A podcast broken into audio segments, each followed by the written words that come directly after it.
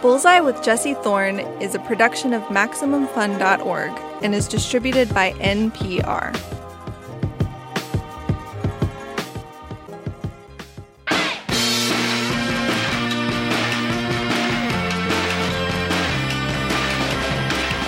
It's Bullseye. I'm Jesse Thorn. My first guest this week is Christopher Lloyd. Christopher Lloyd is, for a lot of people, an icon. He's performed in some of the most memorable movies of the 20th century One Flew Over the Cuckoo's Nest, Who Framed Roger Rabbit, and of course, Back to the Future. I remember it vividly. I was standing on the edge of my toilet, hanging a clock. The porcelain was wet. I slipped, hit my head on the edge of the sink, and when I came to, I had a revelation, a vision, a picture in my head. A picture of this. This is what makes time travel possible. The flux capacitor. Christopher Lloyd's been in the game a long time. Around the age of 19, he took acting classes at the Neighborhood Playhouse School of the Theater in New York with the legendary acting teacher Sanford Meisner, the guy who invented the Meisner technique. Lloyd acted mainly on stage before he got his first big role in Cuckoo's Nest, He's still extremely committed to the stage. He performs there when he can. He has plans to play King Lear later this year. And at the age of 82, he has no intention of retiring. In his latest film role, he stars alongside William Shatner in Senior Moment. It's a romantic comedy set around a group of seniors who live in the California desert. Shatner plays a retired fighter pilot named Victor. Victor is trying to win the affections of fellow retiree Caroline, played by Jean Smart. To add to his problems, Victor can't seem to stop getting in trouble for his driving. In this scene, Victor is in traffic court. He's just called his best friend to the stand, Sal, played by our guest Christopher Lloyd. Sal is, I guess, some kind of character witness. Good afternoon, Mr. Spinelli. Good afternoon, Mr. Martin. Uh, Mr. Spinelli, would you please inform the court uh, how long you've known the defendant? Well, we met at Carlton High, freshman year of phys ed. What, what, what uh, kind of a man is he? The bravest man I know. Fought in the tested jets for NASA. A true American hero. And the best damn friend I could ever have a hope for. How many times would you say you've driven with the defendant? Too many to count. Would you describe him as reckless? Uh, confident, maybe, but never reckless. Christopher Lloyd, welcome to Bullseye. I'm so happy to have you on the show. Well, thank you. I'm, I'm, I'm delighted. How did you get the idea that you wanted to be an actor? It's funny because I kind of, I don't know why, but I anticipated you might ask me that. So I was thinking it over. I just remember back seventh, eighth, ninth grade something that um, if I felt threatened by the bigger boys or whomever, whatever, I would uh, do something that was kind of, I don't know, unexpected, and it, it, it made them laugh or they were amused. And then somebody asked me to be in a school play this is seventh or eighth grade or something. And I did that a few times sub- subsequently. It just kind of coalesced after a while. Decided I'd try acting. You studied at the neighborhood playhouse with Sanford Meisner, who's you know one of the one of the greatest acting teachers of the 20th century. Yeah, and he was, you know, his method, his his famous known as the Meisner technique. Uh-huh. Listening is yeah. so essential to it. Like it's really like a system of teaching you how to be very profoundly present. Right. How did you end up there and how did it change you as a as a performer? Well, I did, you know, some summer stock before I went to the Playhouse uh, for a while, and you hear other actors talking about you know, this place, that place. And Meisner, um, for what I f- felt, the way they talked about the neighborhood playhouse is that it was where I wanted to go. And just sort of, so I had an interview with Meisner and that I was accepted. And then he wasn't there for the first year, which was a big surprise. And he wasn't there for both years. I was, I was at the Playhouse for two years. And when I got out of it, I felt I really, and all, all the uh, faculty were proteges. And, but it wasn't getting through. Um, I came out of it, I felt that I still, a little bit where I was when it started. So Meisner came back and got and started teaching again at the Playhouse. And he had two classes each week outside of the Playhouse. And I went back to him and I started in with those classes. And he was fabulous. I mean, just extraordinary. And uh, I came out of it getting what I wanted. So it worked out. Did you think you were going to be a theater actor forever? Uh, I, I, began to wonder about it. Um, I wanted to do film. I came to New York because I lived in Connecticut, and I was familiar with the city, having gone in and out of it. Uh, I, I, I wanted to do film, but I, I just felt get a base in the theater. And I, you know, I really love theater. I, love going back and doing a play. I feel I'm going home. You know, it just feels right.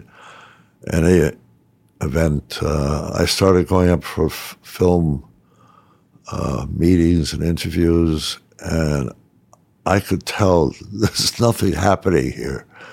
Um, and I just thought maybe I'm one of those actors who do not make the bridge from theater to to screen, you know. And then Cuckoo's Nest came to New York to do some casting, and a casting director who, you know, was good to me, sent me up all the time, set me up, and uh, that was that.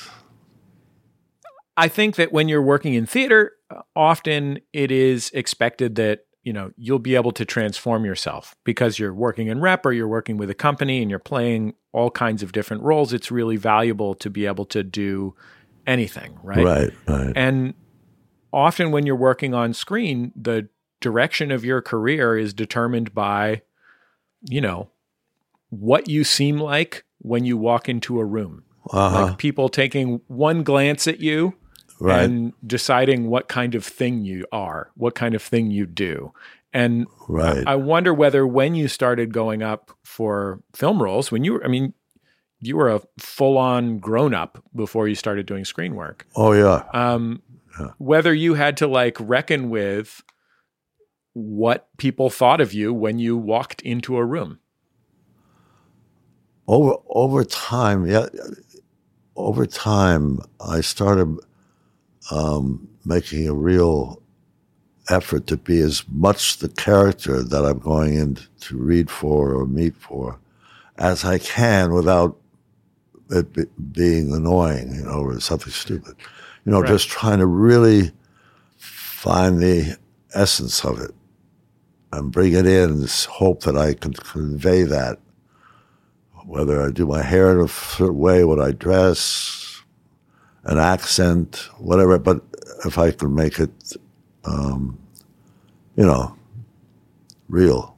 So I would do that more and more, and it started paying off. Um, it took a while, but it started. I could notice. I, I got more adept at it, and it helped. And also, Cuckoo's Nest with this, you know, incredible film to start out with. Um, I did, you know, I was, I was buzzed. it, it, it, was a great experience. So that that really helped things along. For the third time, you do not have a hotel on board. Hotel. It costs a thousand dollars and four hotel. green houses to put a hotel on boardwalk, and you do not have a hotel. Huh? Play the game, Hardy. The audition process for One Flew Over the Cuckoo's Nest was sort of famously unusual and involved. What did you have to do to get your part in the film? Um, Milos Forman, the director, of course, he would set up chairs in a semicircle in front of him on the floor. And it, um, they would be filled by actors, all, you know, uh, auditioning in effect. And he would talk to us. Um, he'd be nurse sitting where Nurse Ratched would be sitting, and he'd ask us a question, and he'd, he'd had a good sense of how to get things going. And um, that was the audition, you know. You just kind of lived out the way it went. People were talking about things you could interject at any time. You, you know, it, it, it was kind of cool. But, you know, I think that I came up and did that a couple of times, and then then that was that. Let's hear a scene from uh, Taxi, uh, which you know was a, a very long running sitcom about a, a, group of New York City cab drivers. Uh, one mm-hmm. of whom was played by my guest Christopher Lloyd, uh, Reverend Jim, who is uh, kind of uh, spaced out, sweet kook.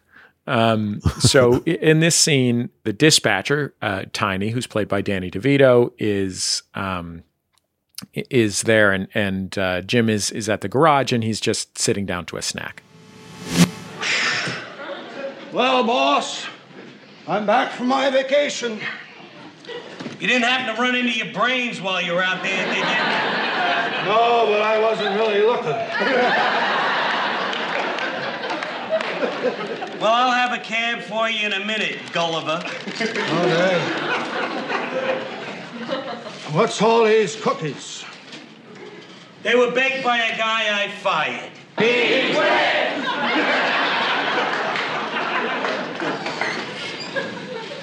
Ooh, they got a nice little surprise inside. What are you talking about? Well, I could be wrong, but I detect something in here that's a lot more powerful than oatmeal.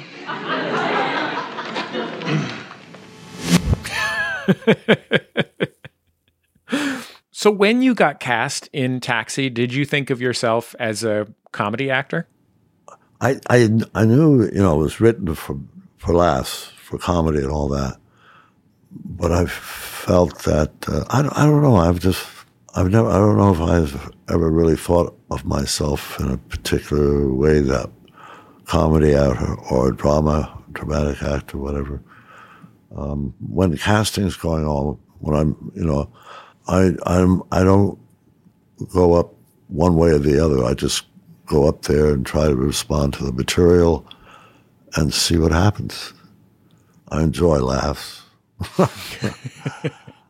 I I was in a I I was in a Neil Simon play, Barefoot in the Park, and I did that in summer stock, Cape May, New Jersey somewhere in the 60s. And uh, I, I, was playing the Robert Redford part, Bob or whoever it was.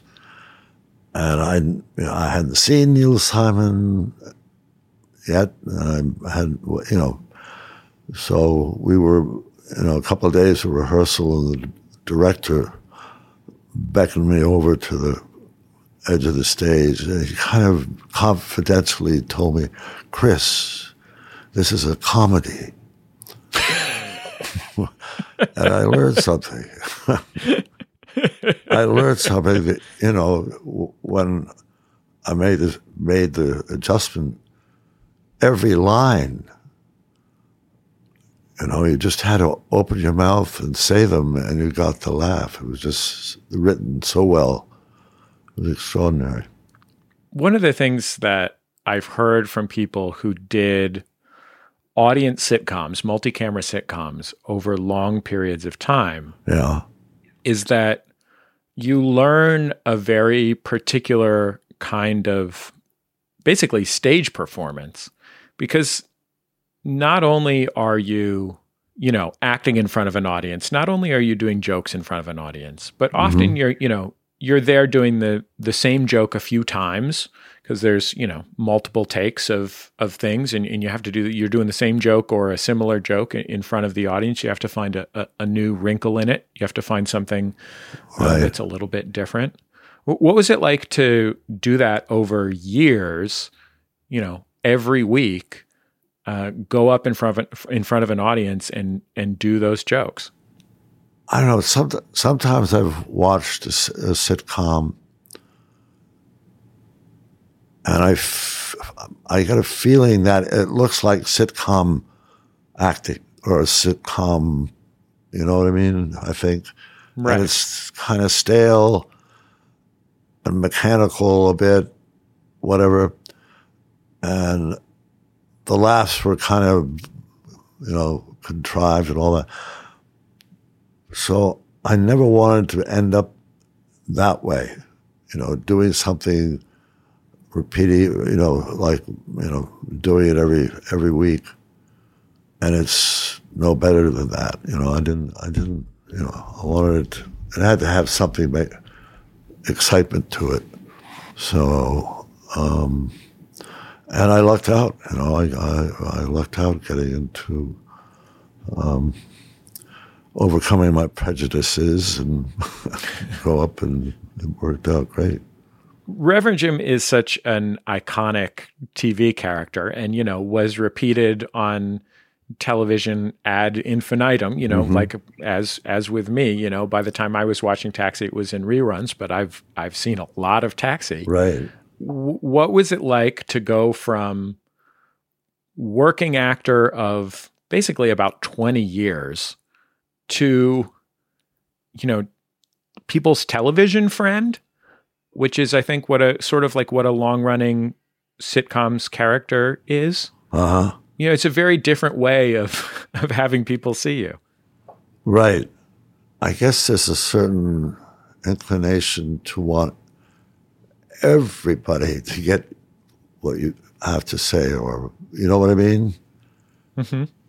So, and you want to give your best for them, whatever medium you're working in. And uh, yeah, I acting is like really a communicating a lot. You know, I get a, a character, and I, no matter whether it's a nice guy or not so nice guy, and find what may you know, what is it that's human about this guy, and I can identify with, even if I'm not him, and convey that to an audience. They might not even like the character, but they will feel for it, you know, understand it. even more with christopher lloyd still to come we still haven't talked about back to the future we're not going to skip that hear about it after the break it's bullseye from maximumfun.org and npr On NPR's Pop Culture Happy Hour podcast, we talk about TV, movies, and more, like the new Marvel Disney Plus series, The Falcon and the Winter Soldier, and a definitive ranking of the best Muppets. All of that in around 20 minutes every weekday. Listen now to the Pop Culture Happy Hour podcast from NPR. Hey, it's John Moe. And look, these are challenging times for our mental and emotional health. I get it. That's why I'm so excited for my new podcast, Depression Mode. We're tackling depression, anxiety, trauma, stress, the kinds of things that are just super common but don't get talked about nearly enough. Conversations that are illuminating, honest, and sometimes pretty funny. With folks like Kelsey Darragh, Open Mike Eagle, and Patton Oswalt. Humphrey Bogart was never in therapy. And then my dad said, Yeah, but he smoked a carton of cigarettes a day. So he was in therapy. plus psychiatrists, psychologists, and all kinds of folks. On Depression Mode, we're working together, learning, helping each other out. We're a team. Join our team. Depression Mode from Maximum Fun, wherever you get your podcasts. Welcome back to Bullseye. I'm Jesse Thorn. My guest is Christopher Lloyd. He is, of course, the star of Back to the Future, Taxi, Who Framed Roger Rabbit, and so many other films. He's 82 years old now, still working, still performs on stage regularly, still working in movies and TV. His newest film role is in Senior Moment, a romantic comedy in which Lloyd stars alongside Jean Smart and William Shatner. So I think that um, as an elder millennial myself, you are most burned into my memory as uh, the guy who's about to put Roger Rabbit into the dip. Uh huh. Um, I mean, you've had a number of iconic screen roles, Christopher, but um, Uh-huh. uh, you know, outside of maybe playing Large Marge in Pee Wee's Big Adventure, I don't think there was any more terrifying character from my childhood you could have. Yeah, yeah, and I could, I great, get great pleasure knowing that.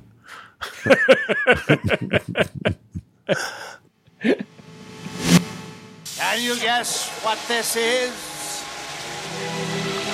Oh my god, it's dead! That's right, my dear! Enough to dip Toontown off the face of the earth! Vehicle of my own design. 5,000 gallons of heated dip pumped at enormous velocity through a pressurized water cannon. Toontown will be erased in a matter of minutes. I remember seeing Disney films when they, I mean, when Walt Disney was making them, you know, way, way back in the 50s, somewhere there, I don't know where. And there was, seemed like every one of them, there was a moment that was absolutely horrifying. You know, Yeah. just dream nightmare material. And people come up to me and um, tell me the same story that happened to them when they saw um, that movie. And it's just payback. it's fun, but I, I love it. I mean, it's just to be that nasty. Put that little shoe, a squeaky little shoe in the dip. Um, but it was a wonderful film. This is what I was thinking about because I watched it recently with my kids, and Uh-huh. it. I was really, I was really thrilled with how well it held up. I thought it was just as wonderful as an adult as I had, had thought it was as a kid. Great. But as I was watching it, I was thinking, this movie is at like an unequivocal success. Like I was, this is a great film. Uh-huh. Everything works. But then I was just thinking of all of these actors, including you, on a sound stage, you know, probably holding a cube painted green when you're dipping the shoe into the dip. You know what I mean? And I thought like all of these people like how did they convince themselves this was going to work? I know. I well, they they took a lot of pains to uh, make it happen. First of all, it was it wasn't di- digital. It was you know every plate was painted and drawn and all that.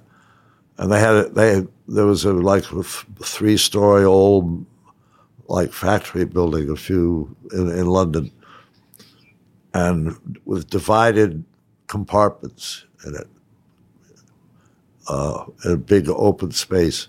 And all these guys and women from everywhere, Thailand and all around Europe and Asia and Australia, you know, in there making the, each cell, you know what I'm saying? It was like extraordinary. Anyway, they ha- had that. And then they had a guy who, uh, who's a comedian. Ah, damn, I can't think of his name at the moment. Who played Roger Rabbit off camera. So whenever you had words to say to Roger Rabbit, you talked to this guy, and he got himself all up in a crazy kind of Roger Rabbit kind of costume, and he had a voice. You know, he had Roger Rabbit's voice, and so you'd stare at him, and that was very helpful. You know, the, the, for that, and then they also had um, um, Roger Rabbit um, foam cutouts. You know, Roger Rabbit, maybe up to a little up to your thigh size, and it had real weight, and arms, legs, the whole thing. And you'd rehearse with that to get the feeling of the muscles you would need. What what do you need to support that weight? Um, and then, of course, they take it away after you rehearsed well, and they shoot without. It. So they had a pan, pantomist there to assist in the whole pro- process. So they took a lot of um, took a lot of pains to be sure it could be done, that it would work.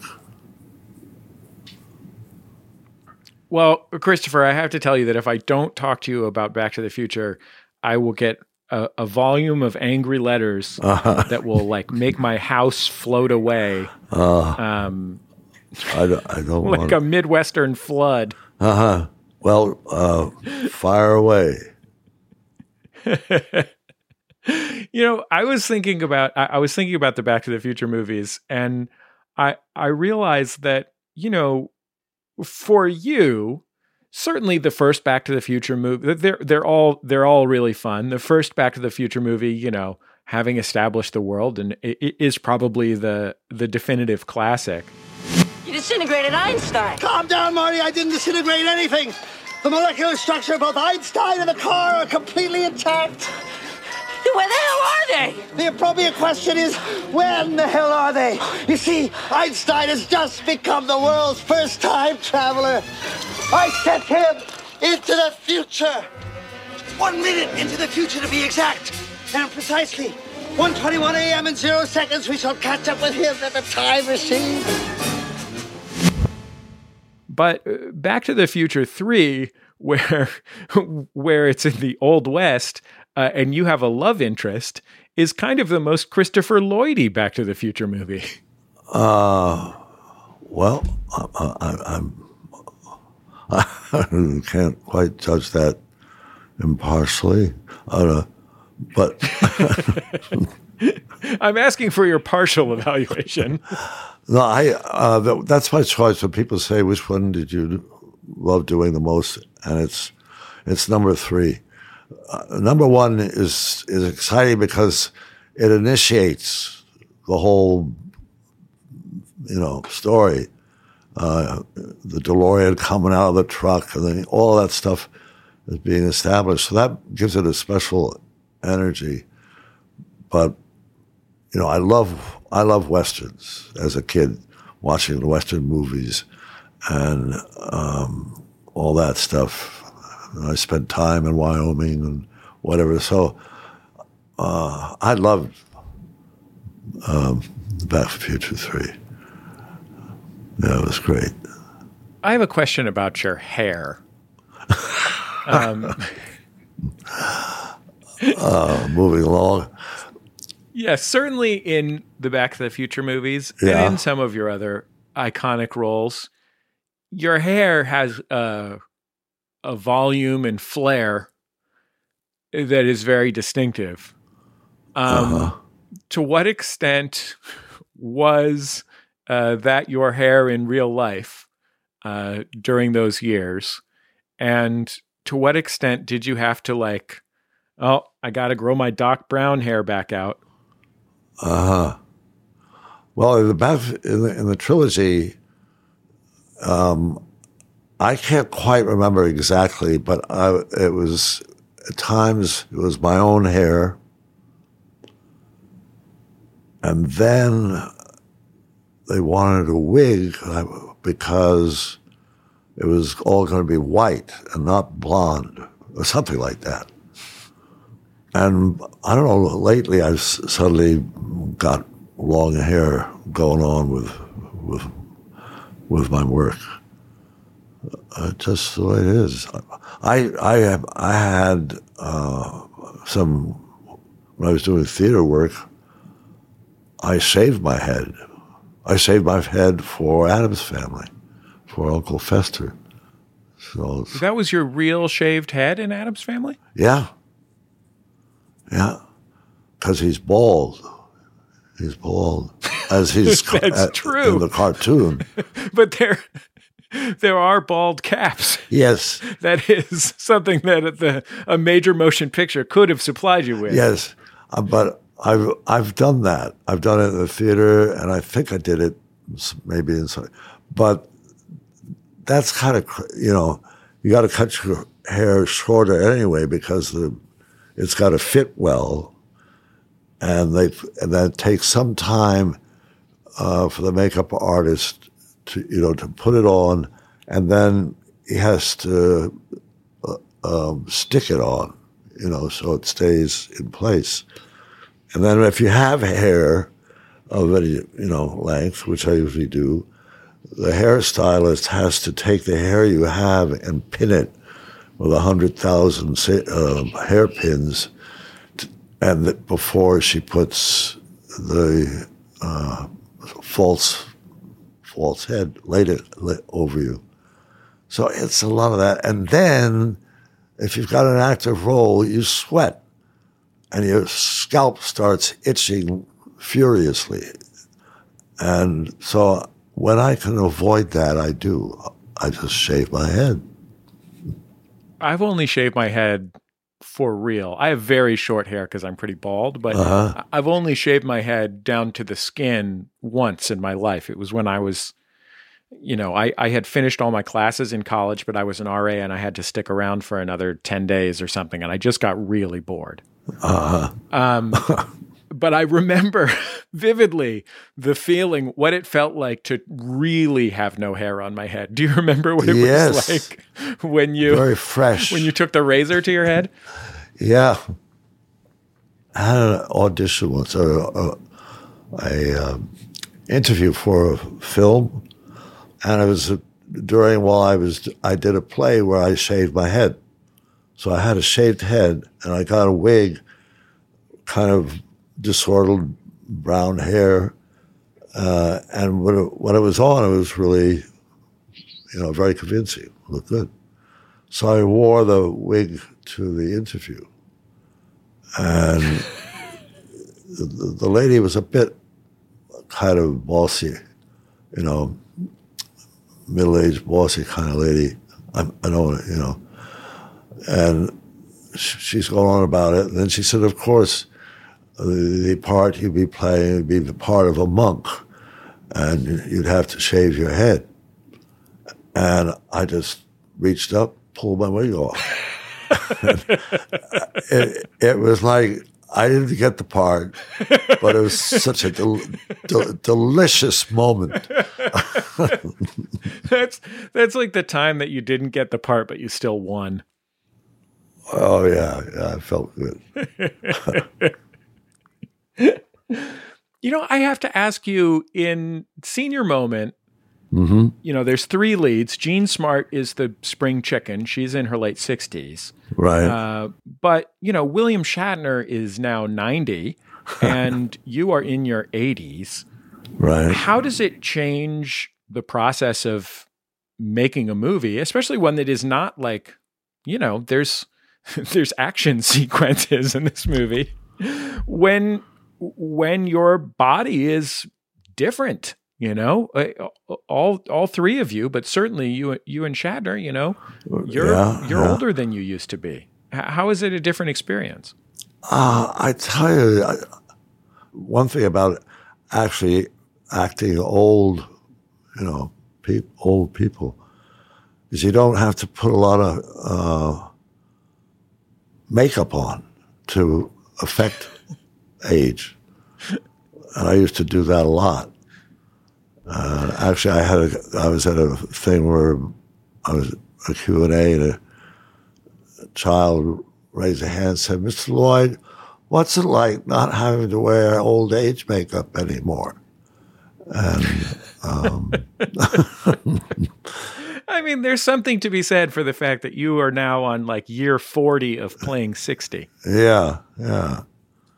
But I, I, I don't know. It didn't. I don't know. It, it just seemed to work. I've, I've uh, with Senior Moment.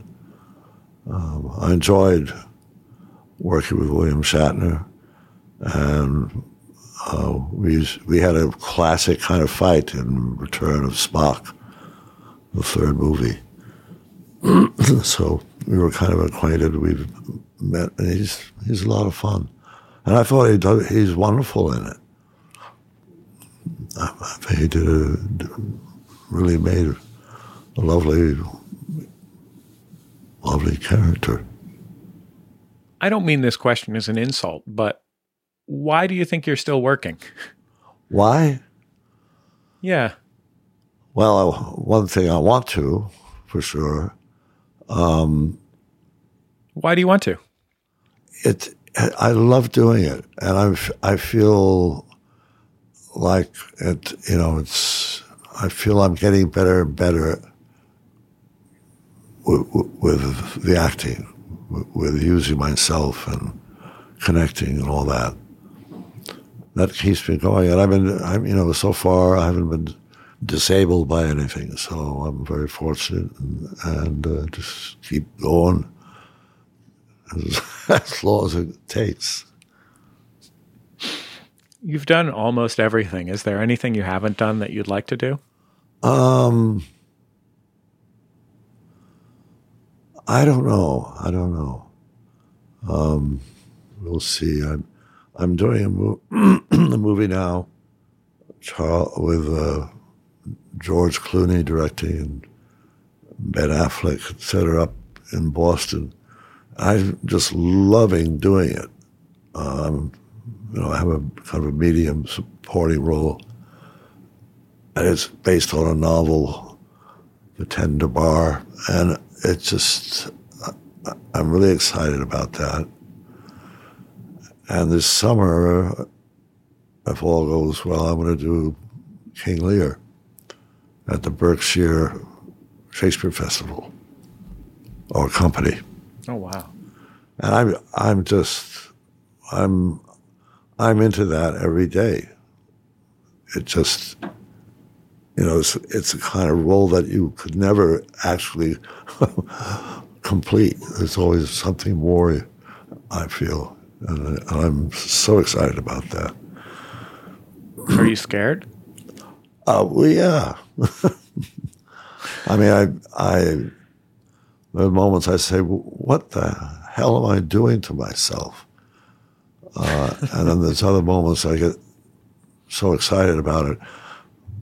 But um, I guess some fear com- comes with the territory. Well, Christopher Lloyd, I'm so grateful for your time. Thank you for talking with me. Oh, you're welcome. Thank you. Thank you. Christopher Lloyd, friends. His newest movie is Senior Moment. It's a romantic comedy where he performs alongside William Shatner and Jean Smart.